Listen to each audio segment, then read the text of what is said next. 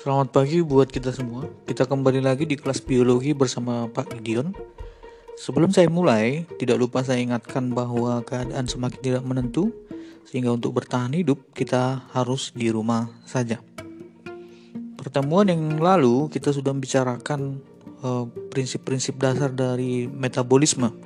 Hari ini kita akan coba uh, mempelajari mengenai salah satu jenis metabolisme yaitu respirasi sel.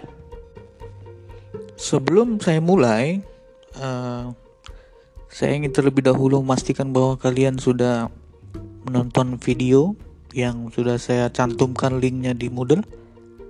Apabila kalian belum menonton video, maka tontonlah video tersebut terlebih dahulu sebelum mendengarkan podcast ini. Pertemuan kali ini kita uh, dihadapkan dengan judul yaitu separuh kehidupan. Oke, okay? nah nanti kita lihat apa yang separuh.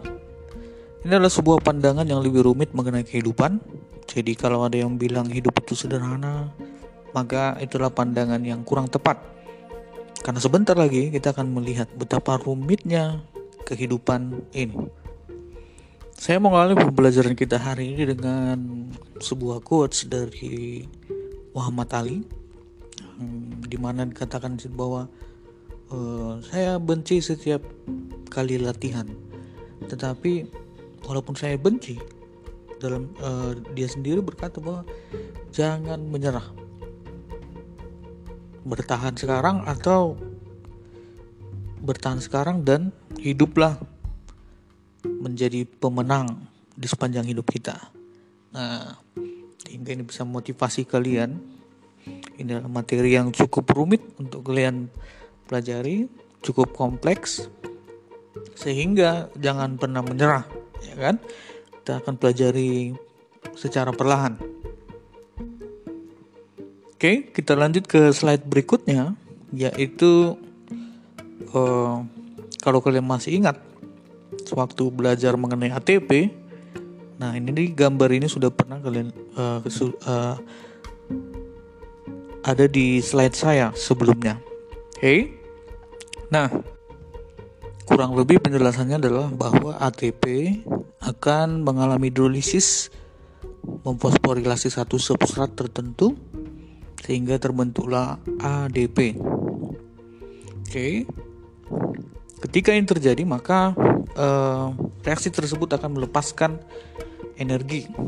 Nah, energi ini yang digunakan oleh uh, banyak kegiatan yang kita lakukan. Oke, kemudian AD, uh, eh, ADP tadi, kemudian selanjutnya itu akan dirangkaikan lagi dengan satu PI. Nah, satu PI ini akan terangkai dengan ADP sehingga membentuk kembali ATP.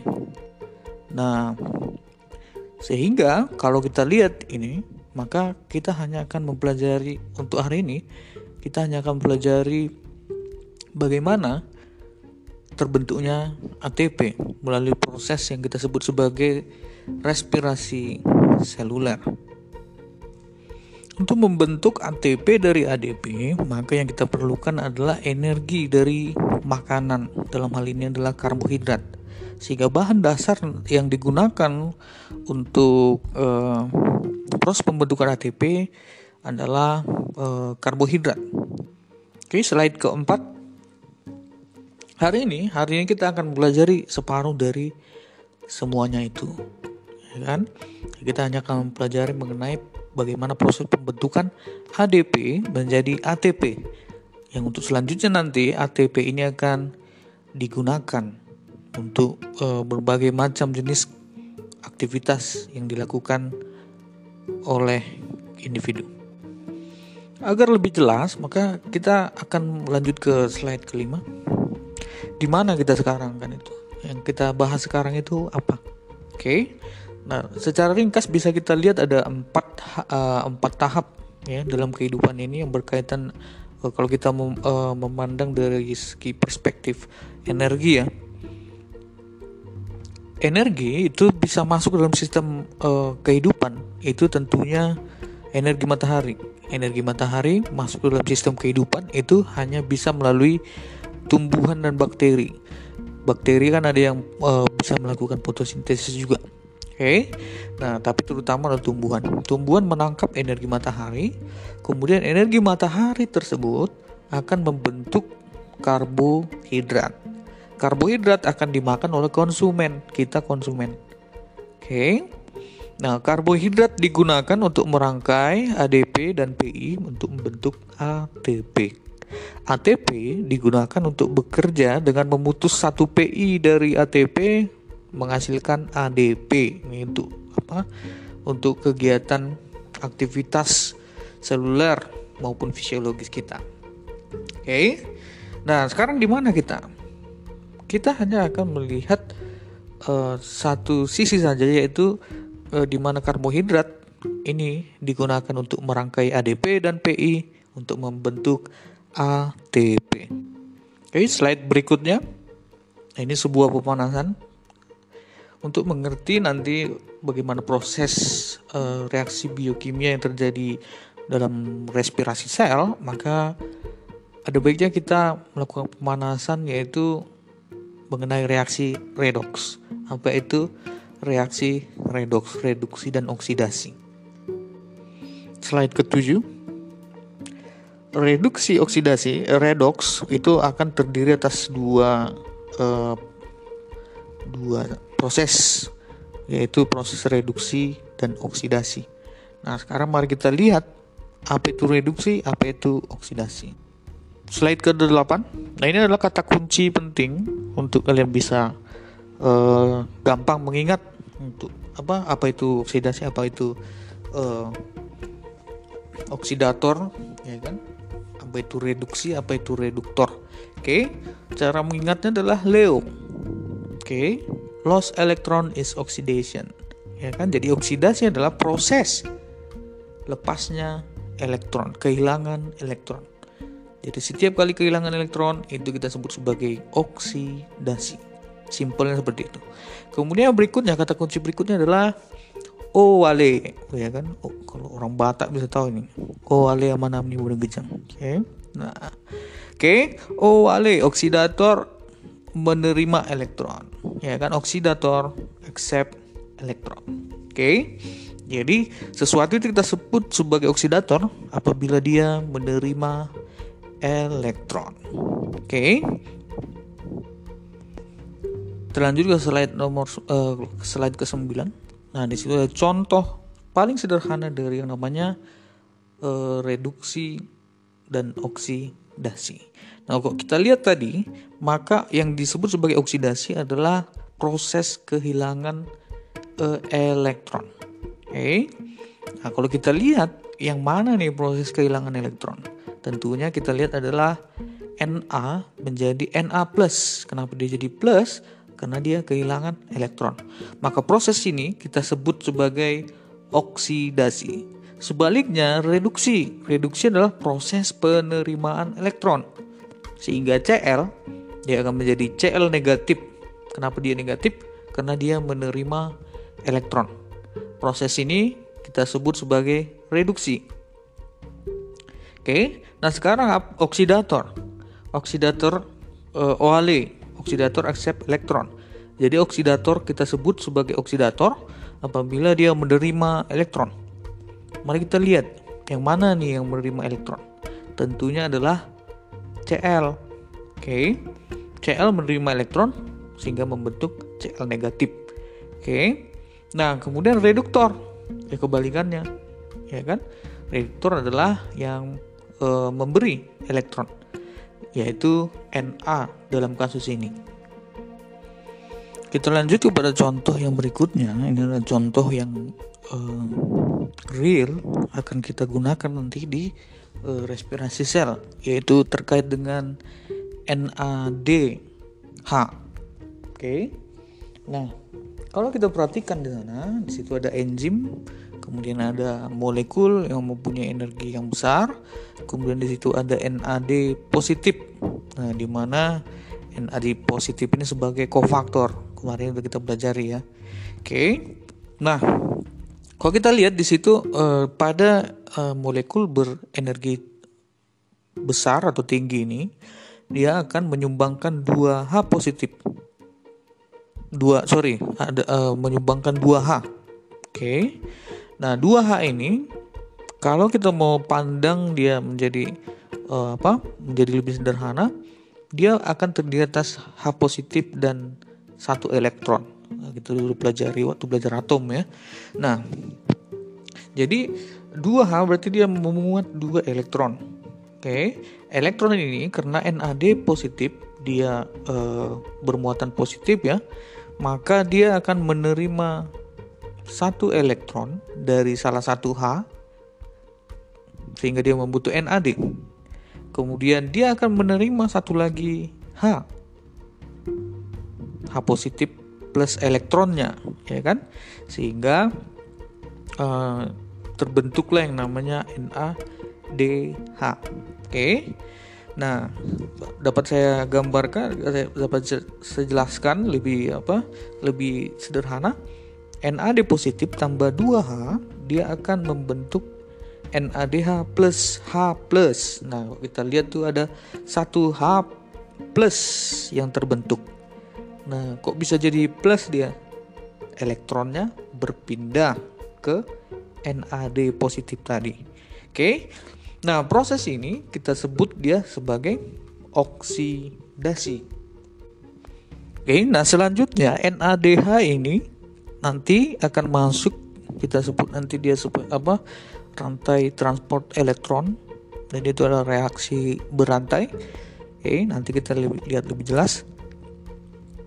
Nah, NADH ini nanti akan diubah kembali menjadi NAD positif dengan cara apa? Dengan cara melepaskan dua elektron dan satu H positif. Dua elektron ini lah yang akan kita gunakan uh, dalam proses rantai transport elektron. Oke, sehingga NADH uh, akan uh, akan menghasilkan dua elektron dan H positif dan ini akan men, menghasilkan NAD positif kembali. Nah, proses yang kita sebut sebagai reduksi. Slide ke-10, sorry ke-11. Kalau kita lihat ini adalah menjelaskan bagaimana elektron itu memang bisa berpindah-pindah. Oke, elektron tersebut bisa berpindah kulit. Jangankan berpindah kulit, dia pun bisa berpindah ke atom lainnya. Next slide. Nah, di sini di diingatkan kembali uh, bahwa loss electron is oxidation, oxidator accept electron. Oke, jadi dengan penjelasan ini kalian bisa tahu secara sederhana mengenai oksidasi dan reduksi. Nanti untuk lebih jelasnya, untuk yang lebih rumitnya kalian akan pelajari di kimia. Slide ke-13. Nah, di sini kita lihat bahwa uh, coba perhatikan ketika bapak mau menghidupkan mobilnya. Nah, reaksi apa yang terjadi di situ sehingga mobilnya bisa e, bergerak? Tentunya itu adalah reaksi pembakaran. Oke. Nah, kalau kita lihat, maka reaksi pembakaran ini nanti akan menghasilkan energi yang bisa menggerakkan mobil. Oke. Reaksi pembakaran ini adalah reaksi yang sama yang terjadi di dalam sel. Oke. Okay. Tapi ada perbedaan nanti kita lihat. Sekarang mari kita lihat dulu persamaannya. Respirasi merupakan salah satu jenis pembakaran. Syarat pembakarannya itu ada dua. Yang pertama ada bahan bakarnya. Kalau mobil bapakmu itu adalah bensin. Oke. Kemudian ada oksidator. Nah, setiap pembakaran pasti menghasilkan uh, pasti memerlukan oksigen. Kan itu ya. Nah, ada oksidatornya berupa oksigen. Inilah persamaan antara respirasi sel dengan pembakaran yang lainnya. Sekarang pertanyaannya, kenapa di udara karbohidrat dan oksigen tidak bereaksi sehingga menimbulkan pembakaran? Kan ya. Kan kita eh, makan karbohidrat itu untuk pengas apa untuk menghasilkan energi ya. Nah, pertanyaan sekarang, kenapa kalau ada di ompreng nasi kan karbohidrat dan ada oksigen tapi tidak bereaksi tidak ada proses pembakaran terjadi bayangkan dompreng itu dibuat nasi karena ada oksigen maka terjadi proses pembakaran oke okay? maka bisa bisa repot ya kan nah oke okay? Kalau pertanyaannya, kenapa di udara, ya kan? Kenapa di ompreng karbohidrat yang sudah kalian sediakan dan ada oksigen di lingkungan, tapi reaksinya tidak terjadi. Coba kalian kembali ke untuk bisa menjawab ini, kalian harus kembali ke uh, energi aktivasi. Oke, okay, sehingga agar nasi tadi itu uh, mengalami reaksi pembakaran, maka energi aktivasi di lingkungannya itu harus mencukupi. Salah satunya gimana caranya? Dengan cara membakar. Ya kan? Kita bakar nasinya maka akan terjadi proses pembakaran. Itu dalam rangka apa? Dalam rangka mem, apa uh, dalam rangka mengaktifasi reaksi pembakarannya. Oke. Okay? Nah, itulah kira-kira Nah, pertanyaannya yang berikutnya adalah kenapa di dalam tubuh kita tidak ada energi yang cukup besar untuk memulai reaksi pembakaran, tetapi reaksi pembakaran tetap terjadi. Nah, ini menjadi pertanyaan yang akan bisa kita jawab uh, dari pembahasan yang selanjutnya. Tapi sebelum kita bahas, ada baiknya kalian pikirkan terlebih dahulu untuk menjawab persoalan-persoalan yang tadi sudah saya kemukakan, maka ada baiknya saya mengingatkan kembali mengenai video yang sudah kalian tonton. Oke. Jadi di video itu kalau kita lihat terjadi ledakan. Nah, itu kan reaksi pembentukan air. Itu hanya reaksi pembentukan air eh, yang sama, sama sama seperti reaksi respirasi sel kita. Nanti akan menghasilkan air sama-sama menghasilkan air. Oke. Nah, tapi tubuhmu tidak meledak. Bagaimana bisa terjadi? Kalian sudah lihat di videonya bahwa reaksi pembentukan air akan menghasilkan ledakan. Tetapi di dalam sel kita tidak terjadi ledakan. Kenapa? Ini menjadi pertanyaan yang berikutnya. Kita lanjut ke slide ke-15. Nah, untuk menjawab pertanyaan-pertanyaan yang tadi saya kemukakan. Oke. Nah, kenapa tidak terjadi ledakan dalam sel? Padahal reaksinya adalah reaksi pembentukan air, kan itu ya. Nah, reaksi ini akan sama-sama menghasilkan energi. Kalian harus paham bahwa yang disebut sebagai ledakan itu apa? ledakan itu adalah energi yang eh, apa ketika ter, ada banyak energi di lingkungannya dalam ruang dan dalam waktu yang singkat. Jadi energi itu dihasilkan secara banyak, secara tiba-tiba, ya kan dalam ruang yang kecil dan dalam waktu yang singkat. Itulah ledakan. Itulah yang kita sebut dengan dengan ledakan. Oke. Okay? Nah, sekarang mari kita lihat perbedaannya dengan apa yang terjadi di sel melalui proses respirasi sel. Oke, pada respirasi sel, kalau kita lihat nanti elektronnya, dia akan uh, menghasilkan energi perlahan-perlahan dari satu tahap ke tahap berikutnya, ke anak tangga berikutnya, ke anak tangga berikutnya. Ketika dia uh, turun satu anak tangga, dia menghasilkan ATP, turun lagi satu anak tangga dia akan menghasilkan ATP begitu terus menerus sehingga dengan kata lain energi yang sama energi yang sama e, besarnya dengan energi ledakan tadi itu dipecah-pecah ke dalam ruang dan waktu yang e, berbeda. Oke? Okay? nah sehingga apa? Terjadi e, satu tahap ke tahap berikutnya satu tahap ke tahap berikutnya sehingga energinya itu kecil-kecil. Ya kan? Jadi dia uh, dipecah menjadi energi yang kecil-kecil uh, dalam ruang dan waktu yang le lebar. Kan ya. Nah oke itu untuk pertanyaan yang per, uh, yang kedua tadi ya. Nah sekarang pertanyaan yang pertama. Lalu kenapa tidak ada panas yang cukup sebenarnya di dalam sel kita? Tapi reaksi itu bisa berjalan. Sementara di luar sel, reaksi itu tidak terjadi. Deng, uh, tanpa harus memberikan energi yang lebih besar. Mungkin itu berupa percikan api atau apa segala macam. Oke? Nah tentunya kalian bisa jawab karena kalian barusan belajar mengenai enzim oke okay?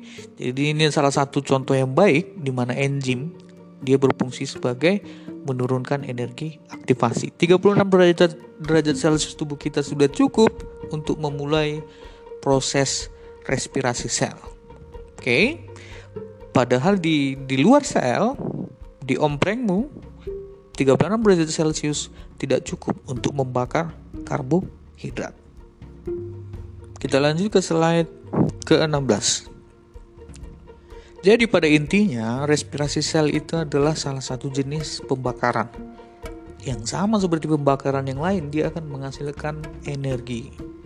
Energi inilah yang digunakan untuk merangkaikan ADP dengan 1 PI sehingga nanti totalnya dia akan menghasilkan 36 atau 34 nah, sini ada atau ya nah, nanti kita lihat ceritanya kenapa dia bisa 36 dia bisa juga 38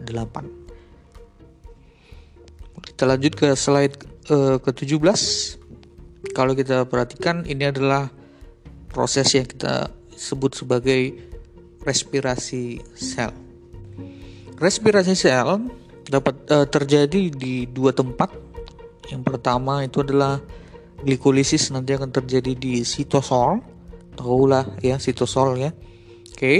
Nah, kemudian siklus Krebs dan transport elektron itu terjadi di mitokondri.